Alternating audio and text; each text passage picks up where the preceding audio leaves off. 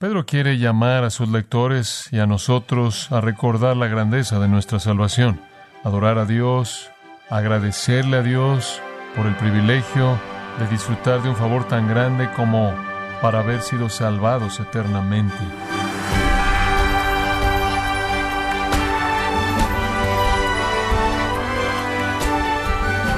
Sea usted bienvenido a esta edición de Gracia a vosotros con el pastor John MacArthur. Se cuenta la historia de Cristian, el rey de Dinamarca, quien valientemente salvó a dos niñas de ser arrolladas por un tranvía. Las niñas agradecidas divulgaron con orgullo, el rey nos ha salvado de la muerte. Cuando usted piense en su salvación, estimado oyente, ¿no se maravilla con el hecho de que ha sido salvado por el Rey del universo? O John MacArthur le ayudará a alabar a Dios por su salvación y del dramático rescate del pecado y el castigo eterno. En la serie Nuestra gran salvación en gracia a vosotros. Primera de Pedro. Llegamos a los versículos 10 al 12 conforme él comienza realmente a abrir su corazón en esta epístola maravillosa. Y si fuera a titular estos tres versículos breves, los llamaría la grandeza de nuestra salvación. Eso me parece ser su tema, la grandeza de nuestra salvación. Pedro quiere llamar a sus lectores y a nosotros a recordar la grandeza de nuestra salvación, adorar a Dios, agradecerle a Dios por el privilegio de disfrutar de un favor tan grande como para haber sido salvados eternamente. Él ya ha mencionado allá atrás en los versículos 3 y 4, podría verlo, que tenemos una esperanza viva por la resurrección de Jesucristo de los muertos, que provee para nosotros una herencia incorruptible, incontaminada, inmarcesible, reservada en los cielos para nosotros, y esa debería ser la fuente de gozo más grande en medio de nuestros sufrimientos. No importa a qué tan mal se ponga, el versículo 8 dice, debemos regocijarnos con gozo inefable y glorioso, porque sabemos que hemos obtenido la salvación de nuestras almas. Este es un buen recordatorio. No importa lo que pase en la vida, nos concentramos en la salvación. Cuando todo en la vida no va como nos gustaría, regresamos a este punto, la bendición de nuestra salvación eterna. Ese es su tema. Ahora en estos tres versículos, usted le va a parecer que esto es fascinante él aborda la grandeza de la salvación o la bendición de la salvación de una manera excepcional. En lugar de ver, y escuche esto porque necesita entender esto, de lo contrario va a perder, no va a entender la intención del pasaje. En lugar de ver la grandeza de la salvación a través de los ojos del destinatario, él ve la grandeza de la salvación a través de los ojos de los agentes que la trajeron. Él no ve la grandeza de la salvación desde nuestro punto de vista sino desde el punto de vista de cuatro personas clave. Una, profetas del Antiguo Testamento, que proclamaron el mensaje. Dos, el Espíritu Santo que inspiró el mensaje. Tres, los apóstoles del Nuevo Testamento, que fueron los predicadores del Evangelio. Y cuatro, los ángeles. Y él demuestra la grandeza de la salvación por cómo los profetas la vieron, cómo el Espíritu la vio, cómo los apóstoles la vieron y cómo los ángeles la ven. Entonces podemos decir cuatro cosas. La salvación fue el tema del estudio de los profetas, fue el tema de la inspiración del Espíritu, fue el tema del testimonio de los apóstoles y fue el tema del interés de los ángeles. Esto es tan rico, tan rico. El primer testimonio entonces viene de los profetas. Y él comienza en el versículo 10 acerca de esta salvación, la salvación de nuestras almas que acaba de mencionar. Los profetas que profetizaron de la gracia destinada a vosotros inquirieron y diligentemente indagaron, escudriñando qué persona y qué tiempo. Deténgase en ese punto. Ahora le está hablando de los profetas aquí, los profetas del Antiguo Testamento. Y él dice, ellos que profetizaron de la gracia destinada la salvación que estaba por venir. Inquirieron y diligentemente indagaron en esas profecías tratando de determinar qué persona o tiempo estaba involucrado. Literalmente estudiaron sus propios escritos proféticos para conocer todo lo que podían de la salvación prometida. Ahora piénselo, de toda la verdad que pudieron haber estudiado, ¿por qué estaban tan preocupados con esto? Porque este es el tema más grande en el universo, la salvación que Dios ha provisto para pecadores. En este punto en particular en el tiempo y en este pequeño teatro llamado la Tierra, este es el tema más grande. De toda la verdad que recibieron en su revelación divina, de lo que debían hablar y escribir, esta era su pasión. Querían entender la salvación. Esta fue la búsqueda de los profetas del Antiguo Testamento. Ahora, algo del detalle en cuanto a esta salvación, él dice, y no hay artículo aquí en el texto original, simplemente una referencia general, profetas que profetizaron, de Moisés a Malaquías. Todos esos profetas del Antiguo Testamento que hablaron para Dios estaban concentrados en la salvación, realmente estaban fascinados por las promesas de la salvación. Dice usted, bueno, ¿acaso no fueron destinatarios de la salvación? Sí, pero aunque recibieron salvación, escucha esto, la recibieron no habiendo visto de manera completa cómo se había cumplido. ¿Entiende usted eso? Recibieron el regalo de la salvación sin haber visto jamás o haber conocido al Salvador, Jesucristo. Recibieron el regalo de salvación sin haber visto jamás o haber entendido de manera completa todo lo que estaba involucrado en su vida y su muerte y su resurrección. Recibieron una salvación. En un sentido, sin el beneficio completo de ver cómo se cumplió esa salvación. Pero había más en eso que solo eso, debido a que en sus profecías la promesa de Dios fue que esta salvación que estaba por venir era una salvación que iría más allá de Israel a todas las naciones de la tierra. Ese era el misterio de la salvación. Esa era la naturaleza única de la salvación. Entonces sabían que Dios había revelado un gran plan de redención futuro, no solo para Israel, sino para el mundo, y que esa redención y liberación sería traída por el Mesías prometido, el sacerdote rey que estaba por venir. Sabían que era futura la gracia que vendría y querían entenderla mejor. Estaban fascinados por ella. Observe esa pequeña frase, la gracia destinada. El tema de su estudio intenso fue la gracia. Esa palabra gracia es una palabra más grande que la salvación. La salvación habla del acto de salvar, la gracia habla del motivo e incluye todo el motivo de Dios detrás de su obra salvadora. Entonces la gracia realmente incluye la salvación, pero es un término más grande. Estaban fascinados por estudiar la gracia de Dios, la bendición inmerecida de Dios, el favor inmerecido de Dios, la bondad perdonadora hacia pecadores. Estaban fascinados por saber que Dios había prometido una salvación por gracia que incluiría al mundo. Ahora permítanme apresurarme a añadir, amados, no deben pensar que debido a que dice profetizaron de la gracia destinada, que no hubo gracia en el Antiguo Testamento. Ese es un error terrible que cometer y muchas personas cometen ese error, asumiendo que el Antiguo Testamento era todo ley y nada gracia. Eso no es verdad. Dios, escucha esto, Dios por naturaleza es un Dios de gracia, ¿no es verdad? Dios por naturaleza es un Dios de gracia. El mismo Dios quien muestra gracia en nuestra época fue el Dios de gracia en esa época porque eso es lo que Él es. Hay atrás en Génesis, el primer libro de la Biblia, José levantó sus ojos, vio a su hermano Benjamín, el hijo de su madre, dijo, ¿es este tu hermano más joven de quien me hablaste? Él dijo, que Dios te muestre gracia, hijo mío. Los patriarcas estaban plenamente conscientes de la gracia de Dios. Ellos sabían eso. Ellos conocían eso. Los salmos están repletos de afirmaciones acerca de la gracia de Dios.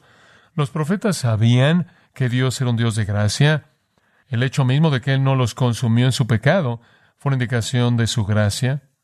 Jonás, por ejemplo, el profeta Jonás, capítulo 4, oró al Señor, por favor, Jehová, no era esto lo que dije mientras que yo estaba en mi propio país, por lo tanto, para detener esto, huí a Tarsis porque sabía que tú eres un Dios de gracia y de compasión. ¿Sabe usted por qué Jonás huyó de Dios? Él tenía miedo de predicarle a los ninivitas. ¿Sabe usted por qué? Porque él pensó que Dios los salvaría y él no podía soportar la idea de que los gentiles fueran salvos. Era repulsivo. Entonces él huyó, porque él sabía que Dios era un Dios de gracia. Todos estaban prediciendo una gracia que vendría, que sobrepasaba cualquier cosa que ellos habían experimentado. El Mesías vendría y no salvaría únicamente al judío, sino a las naciones. En Cristo está la gracia de la que los profetas escribieron. Pero aquí está el punto. Cuando ellos escribieron de ella, Cristo no había nacido, ni había muerto, ni había resucitado.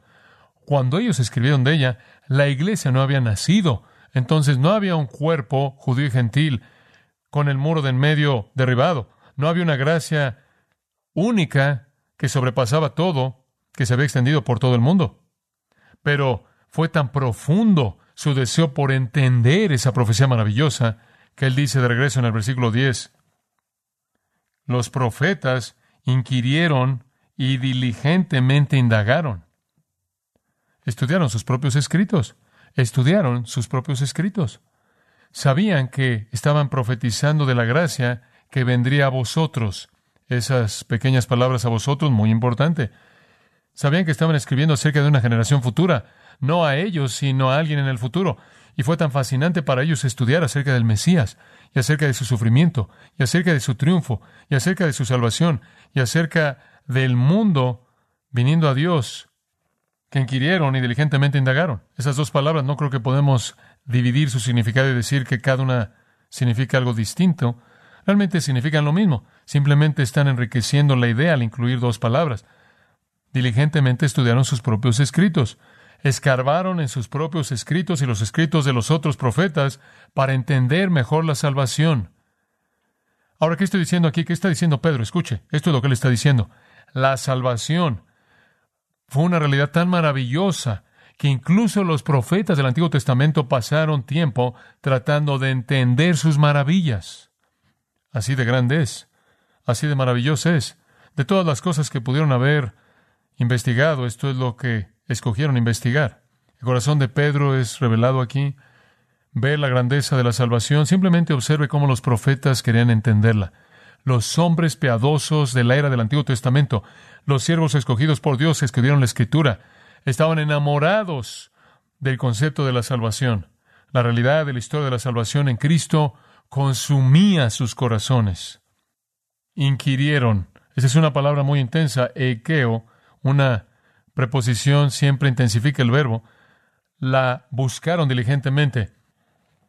Diligentemente indagaron. Otro término compuesto, exaronao, escudriñar diligentemente, de manera intensa, porque no entendían de manera plena, no podían entender. ¿Cómo podían entender? Cristo no había venido, no había vivido, no había enseñado, no había muerto, no había resucitado. Estaban viviendo tan lejos del otro lado de la cruz y de la obra de Cristo que no había manera en la que pudieran entenderlo todo. No había manera en la que pudieran absorberlo todo. No había manera en la que pudieran verlo claramente. Escuche Mateo 13, 17, las palabras de Jesús, porque de cierto os digo, él le dijo esto a sus discípulos, que muchos profetas y justos desearon ver lo que veis y no lo vieron, y oír lo que oís y no lo oyeron. Estaban limitados, estaban limitados. Y entonces estudiaron sus propios escritos. ¿Y qué estudiaron? El Mesías y la salvación que él traería. No era únicamente investigación de eruditos, era una motivación que los consumía apasionada por entender la grandeza de la salvación. Segundo punto. El segundo es que la gran salvación de la que Pedro escribe es el tema de la inspiración del Espíritu Santo. No solo los profetas estuvieron comprometidos con esto, sino también el Espíritu Santo. Y Pedro nos da una verdad crucial del hecho de que toda la revelación fue revelada divinamente por el Espíritu Santo y la grandeza de nuestra salvación es vista en el hecho de que fue el tema de la revelación del Espíritu Santo. Escucha, todo lo que los profetas recibieron, ¿lo recibieron de quién? Del Espíritu Santo. Todo lo que los escritores del Nuevo Testamento recibieron, lo recibieron del Espíritu Santo. Todo lo que leemos, leemos lo que el Espíritu dijo. De regreso al versículo 11. Escudriñando qué persona y qué tiempo, aquí está la clave, indicaba el Espíritu de Cristo que estaba en ellos, el cual anunciaba de antemano los sufrimientos de Cristo y las glorias que vendrían tras ellos. Pedro nos presenta entonces la idea de que estos profetas realmente querían entender la persona y el tiempo que el Espíritu de Cristo dentro de ellos estaba indicando, conforme él predijo a través de ellos los sufrimientos de Cristo y las glorias que vendrían después. Ahora, las profecías que escribieron tenían esos dos elementos. los sufrimientos de Cristo y la gloria venidera. Usted va al Antiguo Testamento, lea el Salmo 22. Habla del sufrimiento de Cristo. Lea el Salmo 69 al 21. Trata del sufrimiento de Cristo. Lea Isaías 52, 13 al 53, 10 o por ahí. Todo de los sufrimientos de Cristo. Lea Daniel 9, 24 al 26. Los sufrimientos de Cristo, el Mesías será cortado. Lea Zacarías 12, 10. Él será traspasado. Zacarías 13, 7. Más de los sufrimientos de Cristo. Escribieron de los sufrimientos de Cristo bajo la inspiración del Espíritu Santo. Y después él dice que escribieron de las glorias que vendrían tras ellos. ¿Qué significa eso? La resurrección de Cristo, la ascensión de Cristo. El que Cristo estuviera en el trono. Ese tema fue el tema del estudio de los profetas, porque fue el tema de la inspiración del Espíritu. Y entonces dice el Espíritu de Cristo. Por cierto, eso muestra que Cristo preexistió antes de su encarnación en una forma de espíritu. Observe la pequeña frase en ellos o dentro de ellos el Espíritu estableció residencia dentro de los escritores del Antiguo Testamento. La palabra indicando, la ve usted ahí, el Espíritu de Cristo estaba indicando en ellos, algunas Biblias podrían decir dando testimonio. Pro martúmeron significa dar testimonio de antemano, dar testimonio por adelantado. Entonces aquí estaba el Espíritu inspirándolos, dando testimonio de una salvación futura, de tal manera que lo que escribieron, como 2 Timoteo 3:16 lo expresa, fue respirado por Dios respirado por Dios. El versículo 12, por cierto, observe, también afirma esto. Ahí hacia el final del versículo dice que los apóstoles del Nuevo Testamento predicaron el Evangelio a vosotros por el Espíritu Santo enviado desde el cielo. Entonces el Espíritu Santo inspiró no solo a los escritores del Antiguo Testamento, sino a los apóstoles del Nuevo Testamento también. Entonces tanto Antiguo como Nuevo Testamento son el aliento del Espíritu de Dios, origen divino. Entonces el Espíritu Santo reveló esta gran salvación a esa generación. El versículo 12 dice, a estos se les reveló, a estos se les reveló. Esto es a los profetas del Antiguo Testamento. Siga esto, que no para sí mismos. Que este mensaje entero no era para su generación, no para su tiempo. Eso es tan importante. En Hebreos 11 se nos da más información. Hebreos 11:13 dice, todos estos murieron en fe, todos los patriarcas, sin recibir las promesas, pero habiéndolas visto y habiéndolas recibido, en términos de darle la bienvenida, a distancia, es correcto, solo podían verlas a distancia. Y después, al final de ese capítulo 11, esos dos versículos finales maravillosos, 39 y 40, y todos estos, todos estos héroes del Antiguo Testamento que han sido nombrados en este capítulo, habiendo adquirido aprobación mediante su fe, escuche, no recibieron lo que fue prometido. No lo recibieron, no era para su época, porque Dios había provisto algo mejor para nosotros, para que de manera independiente de nosotros no fueran hechos perfectos. No fue para su tiempo, fue para nosotros.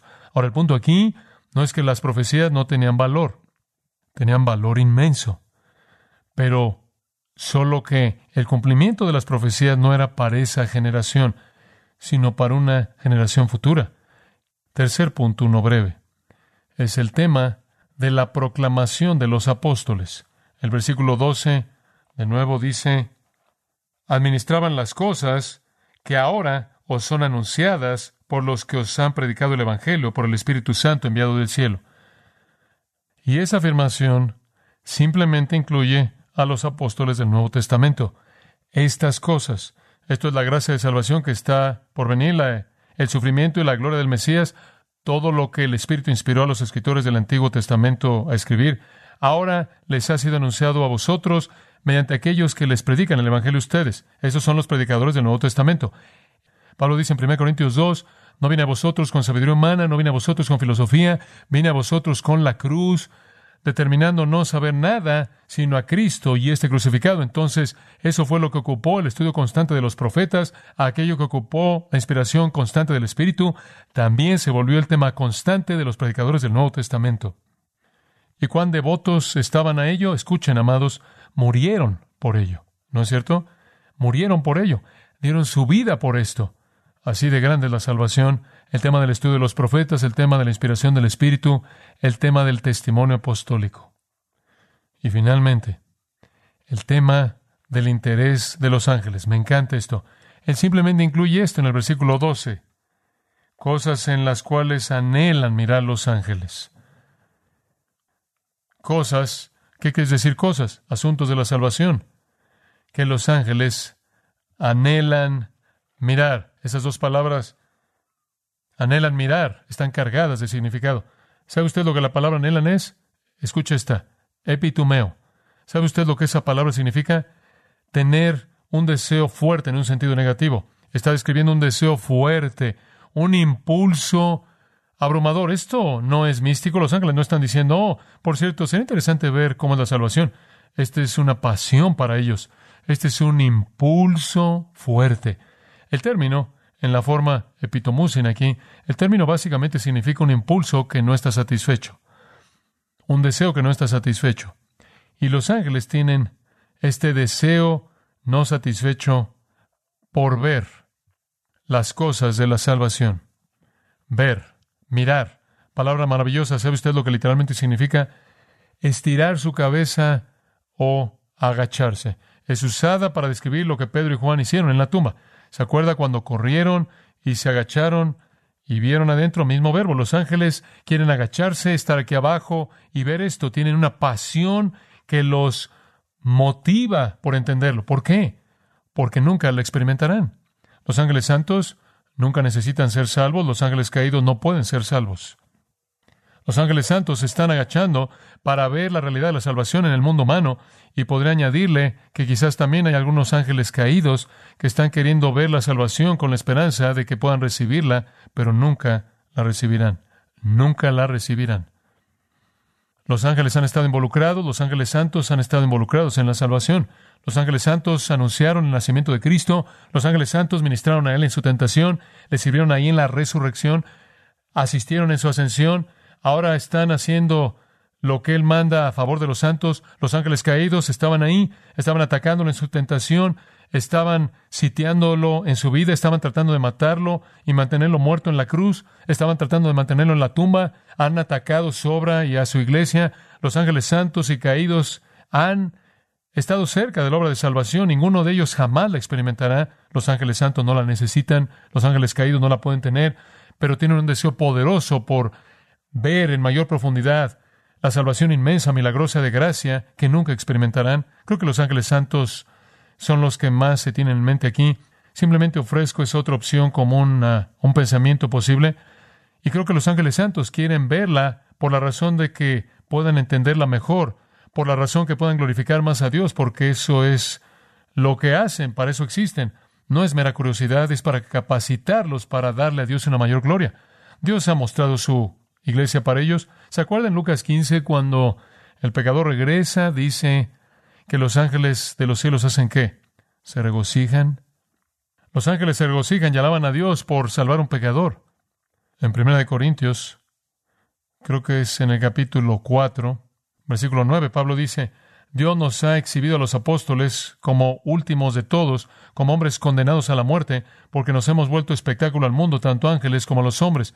Los ángeles están viendo a Pablo, están viendo al apóstol Pablo, están viendo el poder de Dios en su vida en Efesios capítulo 3, versículo 10, dice que la sabiduría múltiple de Dios pueda ahora darse a conocer mediante la iglesia a los gobernadores y potestades en los lugares celestiales. Dios está mostrando su gracia en la iglesia ante los ángeles. Están viendo sus ministerios, están viendo a su iglesia, están absorbiéndolo todo. Nunca participarán, pero hay algo interesante, interesante en Apocalipsis capítulo 5. Escuche esto. Dice, el Cordero tomó el libro. Ese es el título de propiedad de la tierra, el Señor, Cristo el Cordero, y las cuatro criaturas vivientes, esos son ángeles, y los veinticuatro ancianos representando a los santos, cayeron postrados ante el Cordero. Todo el mundo tiene un arpa, vasijas doradas de incienso, las oraciones de los santos y cantaron una nueva canción. Ahora observa esto, aquí está la canción. Digno eres de tomar el libro y romper sus sellos, porque tú fuiste inmolado y compraste para Dios con tu sangre hombres de toda tribu y lengua y pueblo y nación. ¿No es esa una canción maravillosa? ¿Puede usted cantar esa canción? Puede cantar la canción de redención, claro, ha sido redimido. Pero ve esto, versículo 11. Y vi y oí la voz de muchos ángeles alrededor del trono, y las criaturas vivientes y los ancianos, y millones y millones y miles de miles, y todos dijeron, digno es el Cordero que fue inmolado de recibir poder. Los ángeles están entrando ahí en la canción de redención, aunque no la han experimentado. somos los que realmente estamos cantando, la han visto como observadores y quieren ver esto como observadores y quieren verlo para que puedan unirse a la canción de redención y darle a Dios la gloria. ¿No es ese un pensamiento maravilloso? ¿Qué es salvación? ¿Puedo hacerle una pregunta? ¿Es su salvación así de preciada para usted? ¿O ha dejado usted su primer amor? Es una pregunta apropiada. Fue apreciada para usted al principio, ¿no es cierto? Su primer amor, cuando usted fue salvo inicialmente, eso fue grandioso. ¿Cómo es ahora? ¿Ha perdido de vista esto? Que esto reavive su corazón.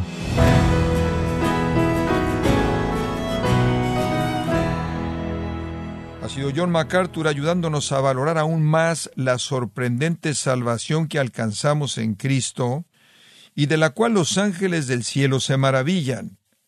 Así concluimos la serie Nuestra Gran Salvación, desatando la verdad de Dios un versículo a la vez, aquí en gracia a vosotros. Estimado oyente, quiero presentarle el excelente recurso de estudio bíblico titulado Jesús y los Evangelios, en donde John MacArthur expone la vida de Jesús, los Evangelios y el tema de la salvación. Puede adquirirlo visitando la página gracia.org o en su librería cristiana más cercana. Y también puede descargar todos los sermones de esta serie Nuestra Gran Salvación, así como todos aquellos que he escuchado en días, semanas o meses anteriores, y recuerde, puede leer artículos relevantes en nuestra sección de blogs, ambos, en gracia.org. Si tiene alguna pregunta o desea conocer más de nuestro ministerio, como son todos los libros del pastor John MacArthur en español, o los sermones en CD, que también usted puede adquirir, escríbanos y por favor mencione la estación de radio por medio de la cual usted nos escucha en gracia a vosotros. Es importante conocer no solo el país y ciudad de donde usted nos escucha, sino también la radio. Para quienes contactan nuestro ministerio por primera vez, pueden solicitar una copia del mensaje de promoción sin costo alguno, un mensaje por oyente únicamente.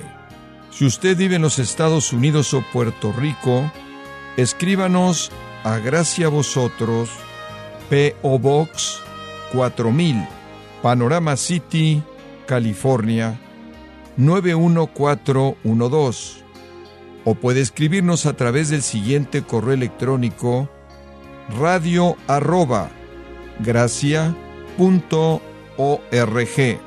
Bueno, en nombre de John MacArthur y el personal de este organismo, queremos darle las gracias por su tiempo y sintonía y queremos pedirle que no deje de orar por este ministerio, como también por la estación de radio por la cual usted nos escucha de lunes a viernes.